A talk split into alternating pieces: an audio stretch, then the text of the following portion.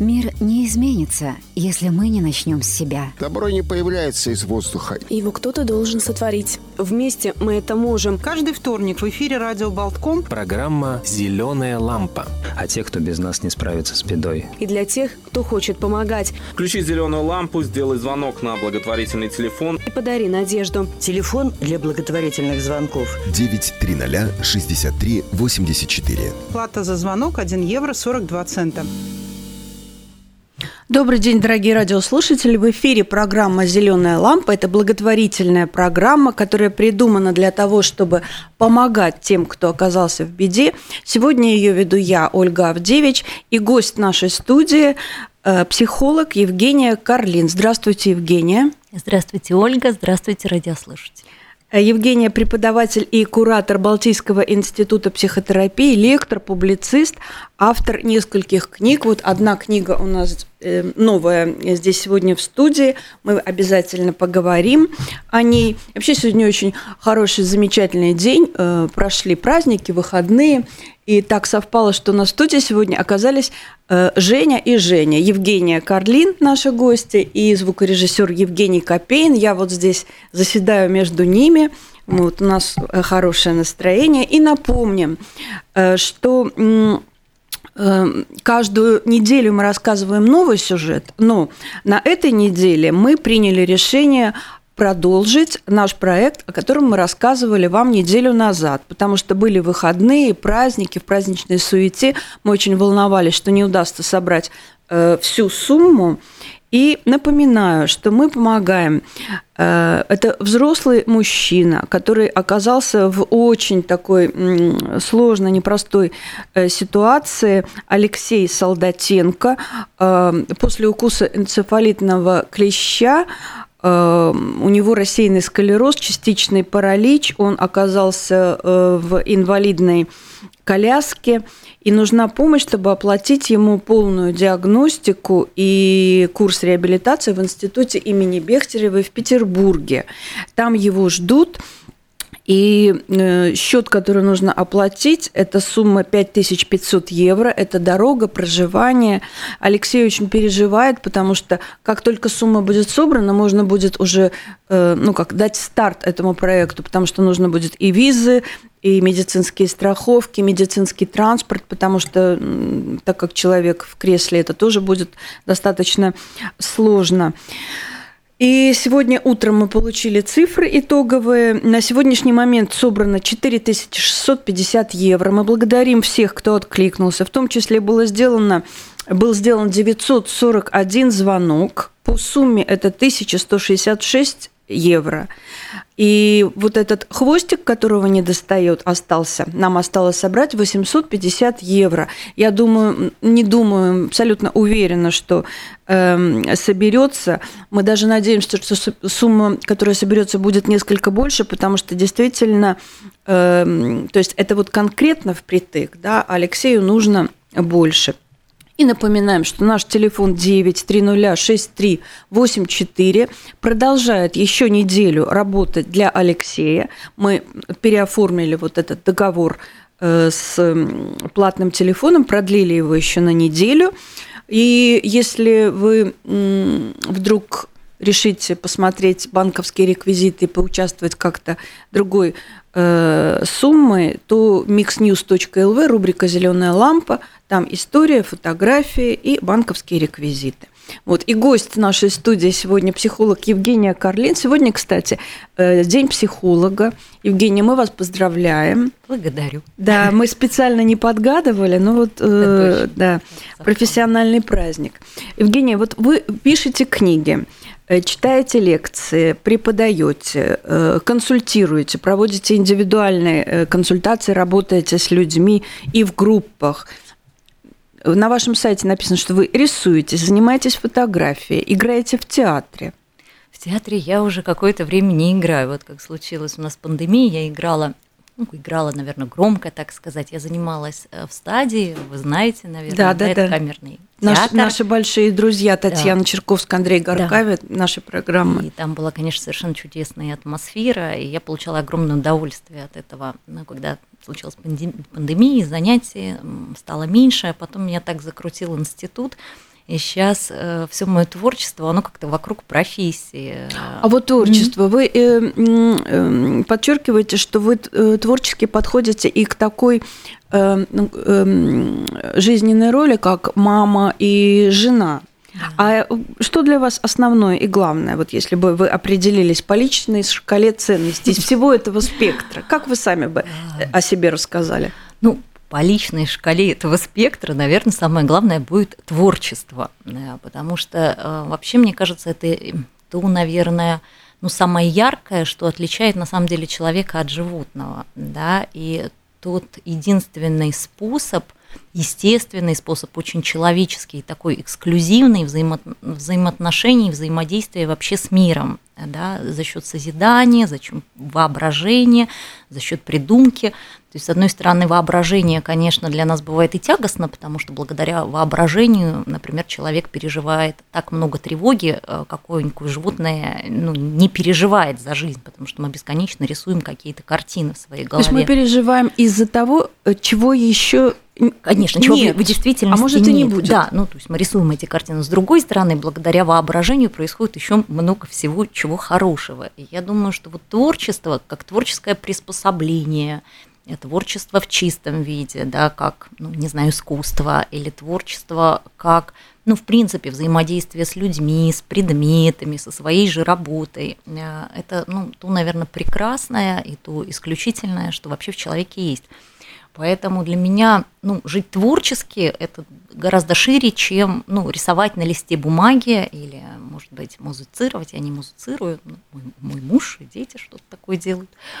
Вот. Но вообще, наверное, гибко, э, с некоторым элементом игры, э, вдохновением относиться, в принципе, к жизни. Да? И здесь, наверное, не для меня различие, это моя работа или это мое взаимодействие с детьми – я вообще в профессию психолога пришла, ну, супер рано. Э, я в 14 лет оказалась на специализации в Пушкинском лицее эм, педагогическо-психологическом, и, в общем-то, понеслось, да, и потом это моя первая профессия, то есть я пошла на бакалавра, потом магистра и так далее, и так далее.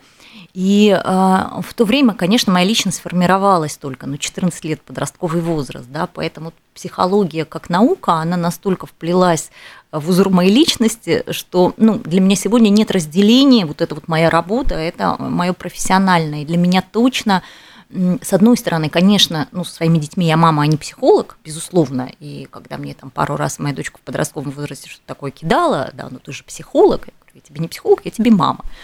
Вот, если я тебе психолог, давай вот там, 50 евро в час, и мы тогда будем с тобой по-другому разговаривать.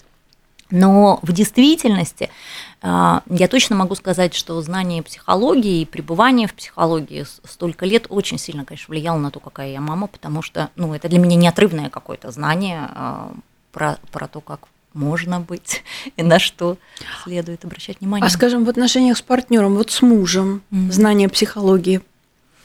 Вот здесь поскольку оно внутри уже меня очень, я не могу сказать, что это идет от знания, это идет уже из какой-то вот такой смеси моей личности, в которой психологии действительно много. Но когда мы говорим, помогает ли, например, знание психологии, оно иногда, вот эта фраза, эта постановка вопроса, она такая немножко ну, словно подразумевает, что если мы психологи, мы должны быть очень морализированы. Да, вот что-то такое про хорошо-плохо, оно бывает так стереотипно.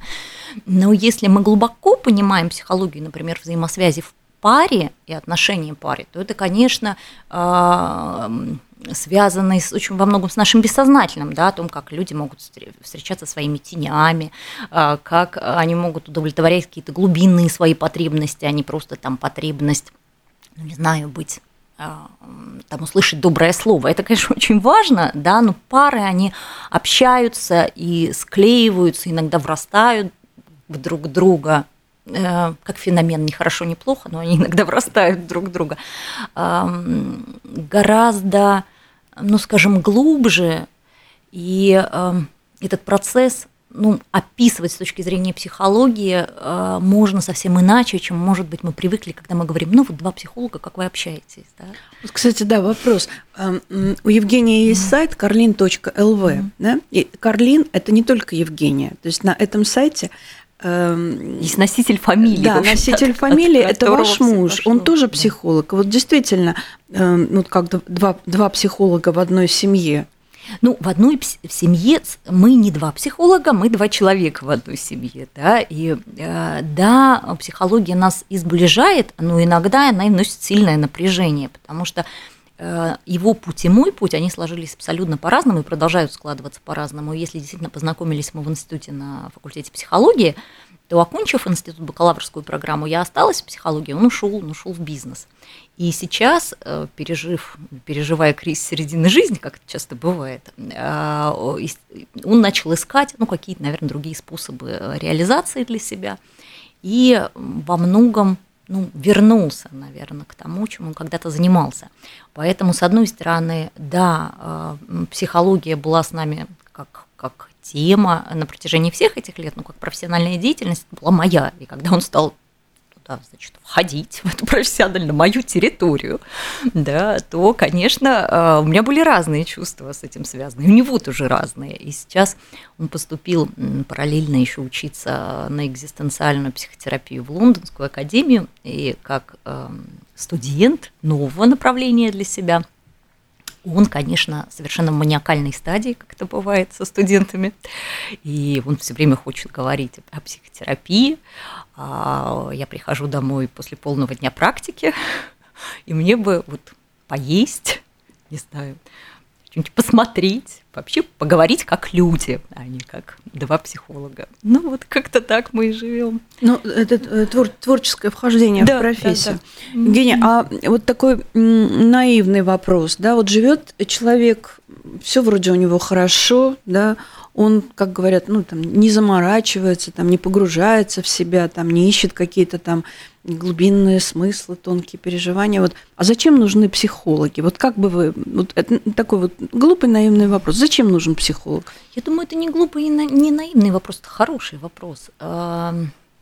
Если мы смотрим как на профессию, вот именно как на профессию, а не как на некоторую дисциплину, как психология, да, потому что я бы здесь разделяла, допустим, психология как дисциплина, она гораздо шире, чем профессия да, психолога, и психология как дисциплина, она часто на грани с другими науками, я думаю, это вообще хорошее дело знать психологию, как, например, знать антропологию, да, ну, прекрасно, или знать культуру, литературу, ну, это очень обогащает искусствоведение, да. То есть я, меня вызывает огромное уважение, я вижу большие, достаточно ну, много смысла в том, чтобы человек, например, а, изучал культуру, независимо от того, работает он культурологом или нет. Да?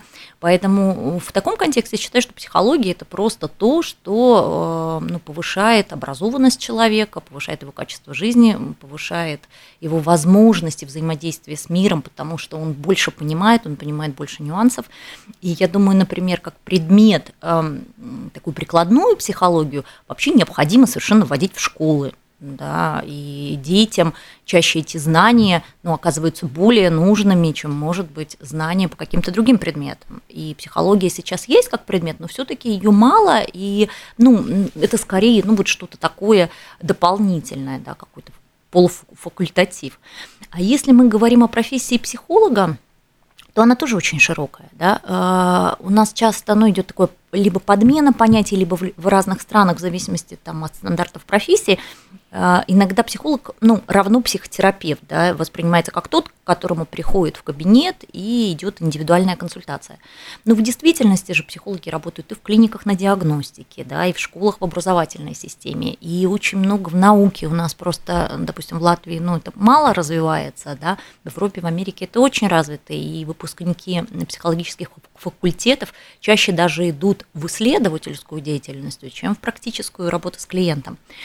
А если про психотерапию, зачем нужна? Для разного.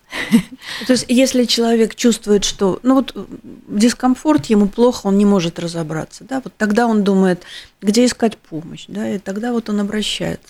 Э, в таком случае, например, в случае, вот к психологу же приходит либо из боли, либо из интереса. Ну, таких два основных, да, когда что-то болит во взаимоотношениях, в душе моей персональной, ну, тоже взаимоотношения, это взаимоотношения с самим собой, взаимоотношениями с людьми или там с миром целиком, с обществом, да, есть какая-то боль. А боль это, ну, как в теле, да, боль же у нее какую, какая задача? Сигнализировать. Боль само по себе это, конечно, чувство, но отличающееся от других, потому что боль это обычно сигнал, что что-то не так. И за болью стоит какое-то другое чувство, какая-то другая проблема. Поэтому боль это сигнал, как сигнал в теле, и приходит из боли, но иногда приходит из интереса. А как я устроен, да, когда человек начинает познавать себя, или ему хочется более полно понять своих близких, вот ему интересно, как устроено. Это тоже может быть запросом для работы. Ну, кстати, мне кажется, вот этот вот такой популистский, популярный интерес к ну, поверхностным угу. таким вот э, гороскопом, знаком зодиака. В принципе, это тоже интерес э, ну, к психологии. К себе? Ну или к себе, себе по крайней мере. Да. Бывает, я думаю, это просто интерес к миру и к себе, и э, это не замещающий запрос да, человеку может быть интересна астрология как астрология, но бывает, э, вы правы, что идет э, подмена запроса. Да, я с психотерапевтическим запросом обращаюсь к гадалке, например, да, потому что сильная тревога, и эту тревогу мне хочется снять за счет того, что мне кто-то даст ответ, а я не стану этот ответ искать в себе. И тогда это подмена запроса. Но иногда это напрямую, любопытно.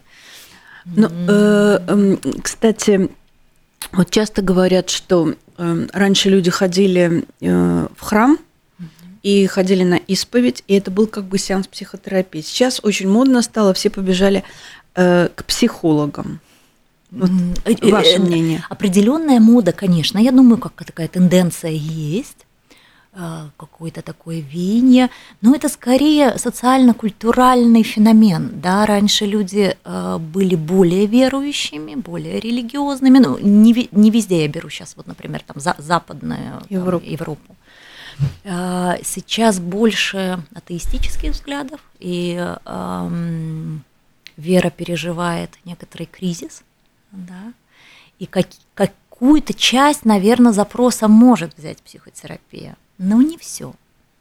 А то, что, то, что касается, собственно, души, да? То есть это все-таки другая Я сфера. думаю, что здесь они могут совпадать, когда человеку важно быть выслушанным, важно быть принятым и важно простить.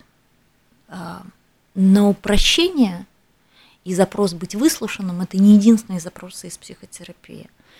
И то же самое быть выслушанным не единственная, наверное, задача исповеди я думаю, там больше задач. Но где-то они будут пересекаться. Знаете, вот интересный э, факт, э, что до революции в России психология была частью духовного образования. То есть в духовных семинариях и академиях обязательно священники изучали психологию, причем на, на серьезном уровне, серьезной профессурой. И первый учебник – Э, по психологии э, в России написал диакон, который потом стал э, ну, протеереем, священником. То есть это одно другого совершенно не исключает, а наоборот. А в какой год примерно? Дополняет. Это, это 19, э, диакон Кондорский. Да, да. То есть первый учебник. Э, это конец мне, 19 века. Да, мне просто попалась интересная такая лекция Э, в храме Святой Татьяны в Московском университетском э, психолог Борис Братусь, преподаватель, профессор. Вот он читал э, лекцию о связи, скажем, христианского мировоззрения и психологии. Вот он говорил, что не, не, нельзя недооценивать роль психологии, да, и очень много случаев, когда надо идти все-таки не к священнику, а идти к психологу, да, заниматься да. своими внутренними да, тараканами. И, и бывает некоторый конфликт, потому что если мы берем христианскую традицию, есть понятие греха, а если мы берем психотерапию гуманистическую, там этого понятия нет, да, и здесь могут быть ну, некоторые противоречия. Но я думаю, что он при глубинном понимании, при глубоком понимании Э, вещи, и, которые, кажутся, не могут быть интегрированы, они могут быть интегрированы. Зависит от э, того, на каком мы уровне, ну, как бы на них смотрим. Это может быть похоже на то, как сходятся, например, э, линии, да, какой-то точки пиковой, хотя на начале, ну, как гора, да, они могут исходить из очень разных мест. И если мы попробуем их соединить на какой-нибудь середине горы, они будут несоединимы. Но если мы поднимемся на высшую точку, да, куда устремляются эти линии, оно будет соединено.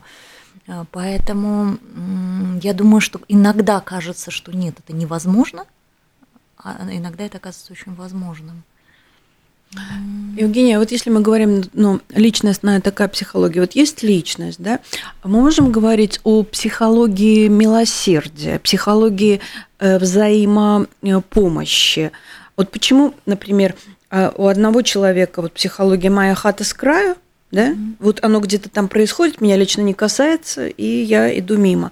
А у другого, что ну, чужой беды не бывает. Да? Моя беда – это твоя беда. Он бежит, он готов присутствовать, протянуть руку.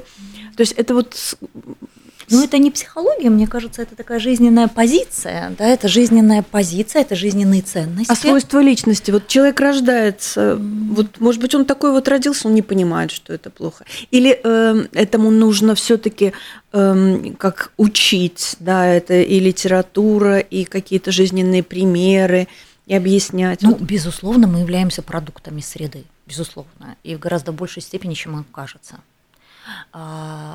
То, что у нас есть природная заданность, да, она точно есть. А, даже в рамках психологии такой, это еще про слово, когда вы говорили про религию, связь религии, в принципе, психология, да, это наука о душе. Поэтому здесь, вот если мы принимаем а, понятие и феномен души, да, то, конечно, они оказываются близки. Но сейчас ряд научных дисциплин психологических, они отрицают наличие души, поэтому здесь тоже так может быть про, про этимологию самого слова. А, но если мы, так я отошла, сейчас вернусь, если мы говорим о том, что у человека все равно есть заданность, природная заданность, да, то точно врожденным, например, является темперамент, врожденным являются процессы, связанные с темпераментом, процесс торможения нервной системы, да, наоборот, возбуждение, то есть мы видим разную активность. Да, безусловно, дети есть более контактные, более эмпатийные, которые, ну, у них зеркальные нейроны лучше развиты, да, они лучше чувствуют других живых существ. Есть дети, у которых очень низкая эмпатия. Иногда мы видим уже клиническую картину, да, иногда мы видим просто тип личности. Но дальше, в зависимости от того, в каких обстоятельствах растет ребенок, как проходит его социализация, э, где он воспитывается, кем он воспитывается, что он видит, безусловно, это влияет на него. И а, моя хата с краю или я буду помогать, я думаю, это вопрос ценностей, безусловно, личностного опыта, потому что за этим стоит какой-то личностный опыт. И, наверное, тоже я сейчас думаю про понимание собственных границ. Вот где заканчиваются мои границы. Потому что у кого-то мое – это только я, ну и моя комната, например. А кухня уже не мое, там убирает уже кто-то другой. Да? А у кого-то мое распространяется на двор вокруг дома. И он, например, будет убирать бумажки в этом дворе, потому что это мое а у кого-то мое распространяется на его город, да, у кого-то на страну. И здесь то же самое с людьми. Кто для меня мой, свой, а кто для меня чужой. Потому что у человека будет, как homo sapiens, как существо, вести себя супер по-разному по отношению к тому, кого он считает своим и кого он считает чужим. Мы одновременно и очень доброжелательные существа и очень жестокие существа. И жестокие ли мы или доброжелательные, зависит от того, воспринимаем мы другого человека как своего или как чужого. И на, на это многое влияет. Ну и какая-то внутренняя, наверное, нравственность, да, которая есть, какой встроенный механизм совести, а, то, что нам кажется правильным для нас, ценностей и способности быть в близости, потому что помогаю я, это мой способ связи с этим человеком, да, в этом плане, помогаю другому, я оказываюсь связанным с этим человеком, с другими людьми, и я тоже чувствую себя не таким одиноким. Дорогие радиослушатели, если вы сегодня слушаете нашу программу, вот эти наши рассуждения о механизме э, милосердия, эмпатии, то мы вам напоминаем, что э, не чужой человек сегодня вам если вы слушаете нашу программу. Это рижанин Алексей Солдатенко, которому очень нужна помощь на оплату поездки, диагностики и курсы реабилитации в Петербурге в Институте мозга имени Бехтеревой. И наш телефон благотворительный нашей программы «Зеленая лампа» продлевает свое действие для конкретно Алексея еще на неделю. И если вы можете набрать этот номер 930 63 84, это будет евро 42. Вот. Эти все деньги суммируются, и к э, следующему вторнику мы вам объявим окончательный результат, и мы уверены, что Алексей сможет э, оформлять визу, заказывать медицинский транспорт, добраться до института Бехтерева. Это огромный шанс, потому что после укуса клеща так сложилось, что эм, никто из родных и близких не имел может быть, там, может быть, возможности, может, желание. Но так сложилось, что он остался один и был определен э, в пансионат, где э, уже совершенно немощные старички жили, и ему не было оказана никакая серьезная медицинская помощь, не было проведено исследование после вот этого укуса энцефалитного клеща. В общем, это все было очень запущено, пущено на самотек пока сотрудница этого пансионата, э, у нее просто сердце сжалось, потому что ну, действительно молодой мужчина оказался в такой ситуации, никому не нужный. И она вместе со своей старенькой мамой, они приняли решение, что они его заберут э, к себе, и она начала просто помогать ему заниматься реабилитацией. И если заниматься реабилитацией, и выяснить, как правильно это делать, что ему может помочь. То есть есть шанс хотя бы просто, чтобы этот э, мужчина смог сам себя обслуживать. Вот это был бы, он, может быть, там вот он бы встал на ноги, может быть, он смог бы там, держаться и э, за какое-то там приспособление сам передвигаться. Ну, то есть вот это из области уже какие-то... Ну, то есть тут даже такое, как ну, собираются деньги на то, чтобы он сам мог ловить рыбу. Да? Не просто дается рыба, да. а ему дается удочка, и дальше он мог бы сам делать гораздо больше. И в этом плане ну, так, вернуть человеку способность, потом брать самому некоторые ресурсы. И я спросила у вас, для меня это было важно, что это ментально, эмоционально полностью сохранный да, то есть мужчина. это физическая, физическая немощность mm-hmm. у него проявляется, и mm-hmm. чтобы она не прогрессировала, а сейчас, э, когда эта женщина стала методично, э, ну как э, помогать ему проходить занятия со специалистами, там и массаж, и физиотерапия, какие-то реабилитации в Вайбере, то есть идет прогресс. Просто нужно действительно обследовать, насколько, насколько серьезно было вот это повреждение нервной системы после этого энцефалита. Есть шанс, спасибо вам огромное, 930 6384 евро 42. Э, вот давайте, Евгения, про книгу. Евгения принесла нам свою новую книгу. Она называется «Яд и мед материнской любви». Э, книгу можно э, в Риге приобрести. Тоже. Да? Да, в Риге тоже. Э, путь к изменениям непростых отношений между матерью и дочерью. А, а почему эта тема вас заинтересовала? Ну, это моя тема, как, наверное, тема 90% женщин и мужчин тоже, потому что мы все вышли из наших матерей и в физическом плане, и в психологическом плане. И даже если наши отношения с родителем реальным заканчиваются по какой-то причине, наши родители продолжают жить в нашей голове.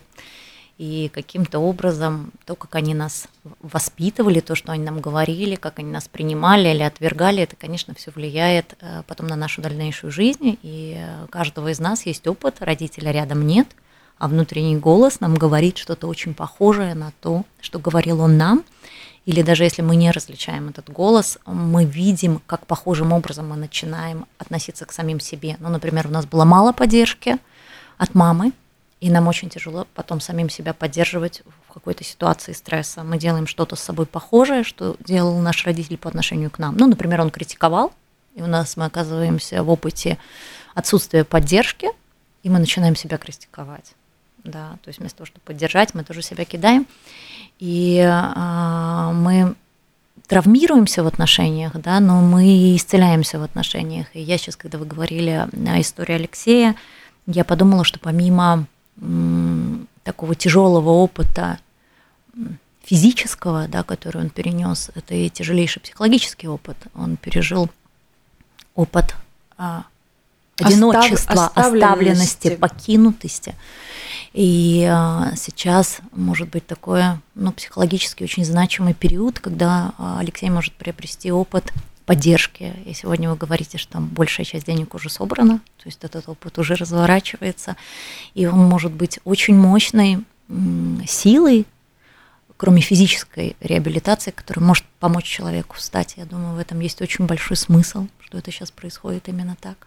А вот эта история вот с психологической точки э, зрения, вот смотрите, э, в принципе, это такой удар, когда практически, ну, как се- семь- семья ну, не отказалась, но сказала, что она вот, ну, ну, никак уже дальше Да. не, не может быть Но рядом. брошенность, это Да, опыт да. брошенности. в том числе родители.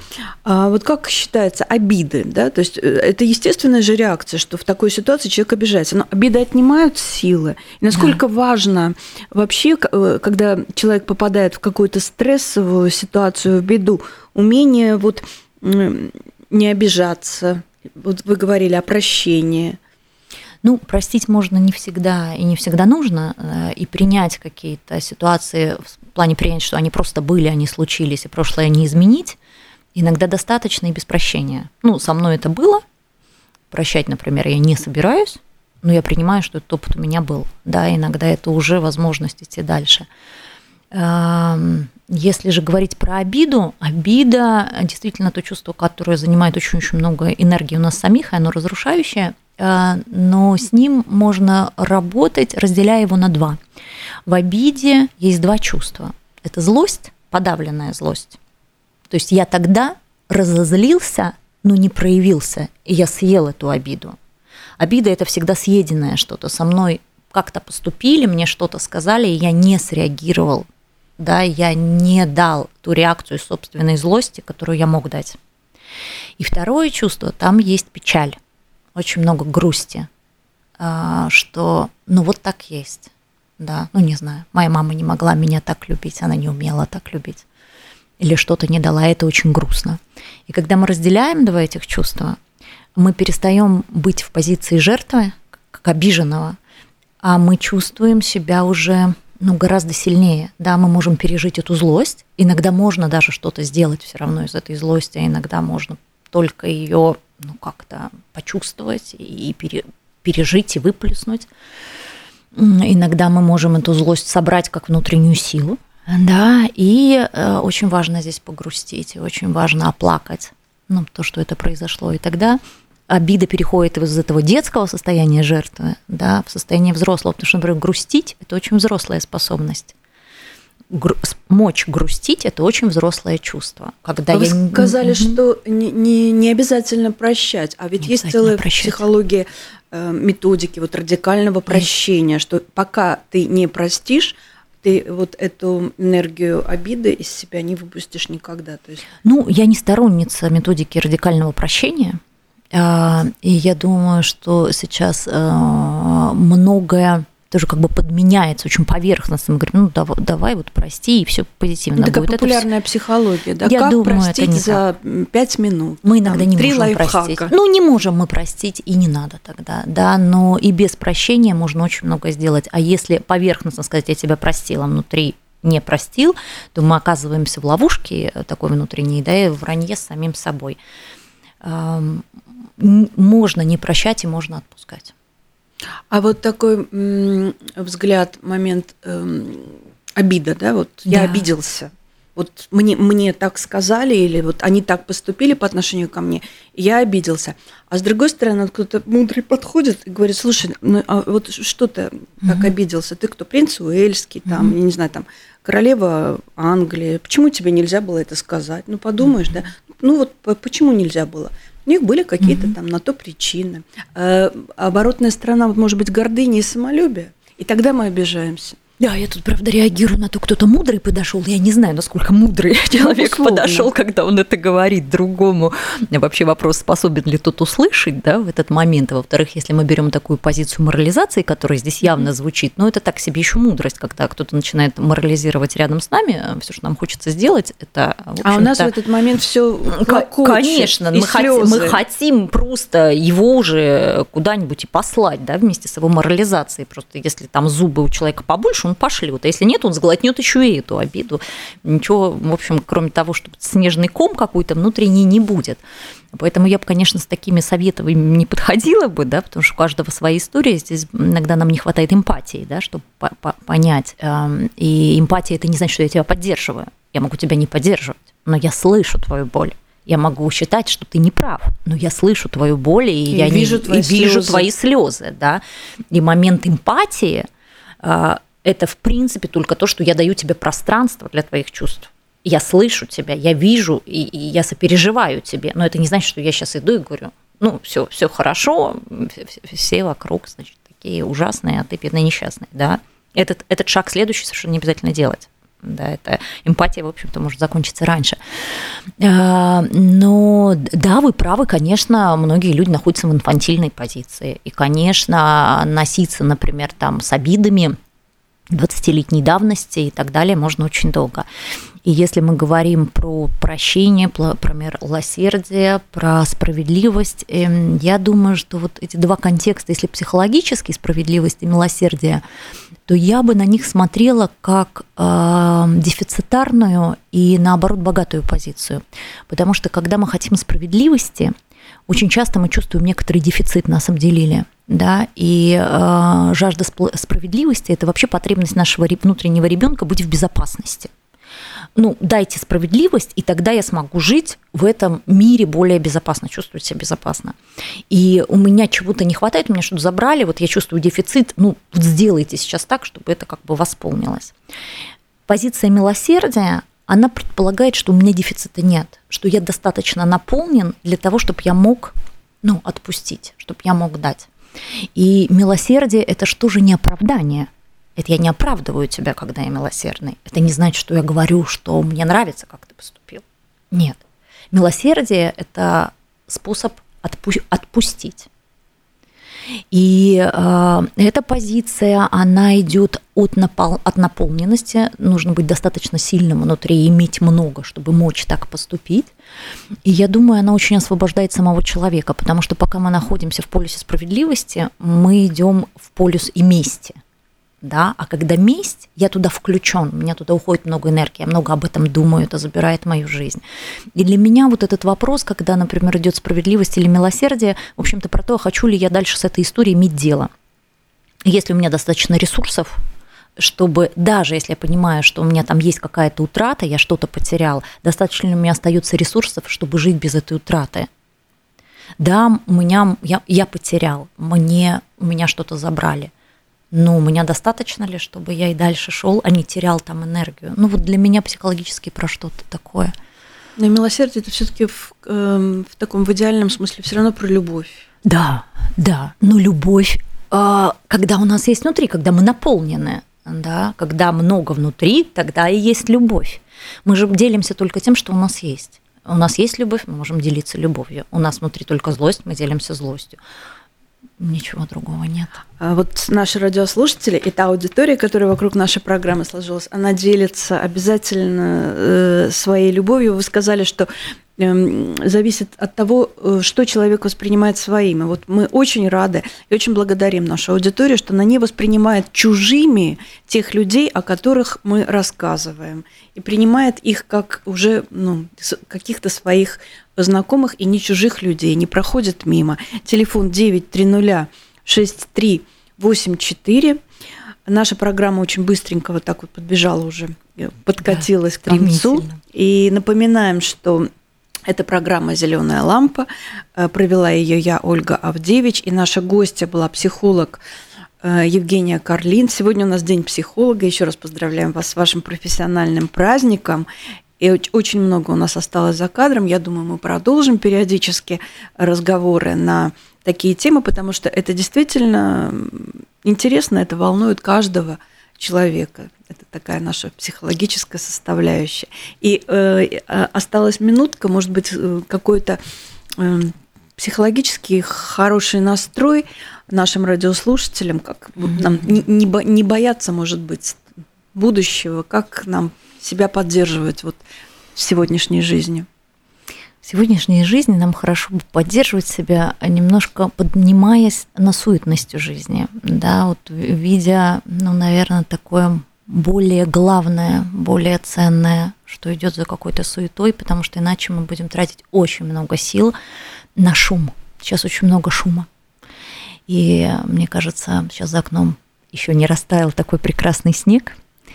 И вот когда мы идем и видим снег, иногда он падает красиво. Часто в эти минуты у людей бывает ощущение волшебства и как раз связи с чем-то большим, с каким-то внутренним покоем. И мне хотелось бы, чтобы вот в этот снежный день, а, в те дни, когда так темно, но при этом так уютно горят лампочки, люди находили а, возможность соединяться с чем-то большим, чем повседневный шум. Спасибо за, за такие красивые, э, добрые, хорошие слова. И спасибо всем радиослушателям. Это была программа «Зеленая лампа». И до следующего вторника.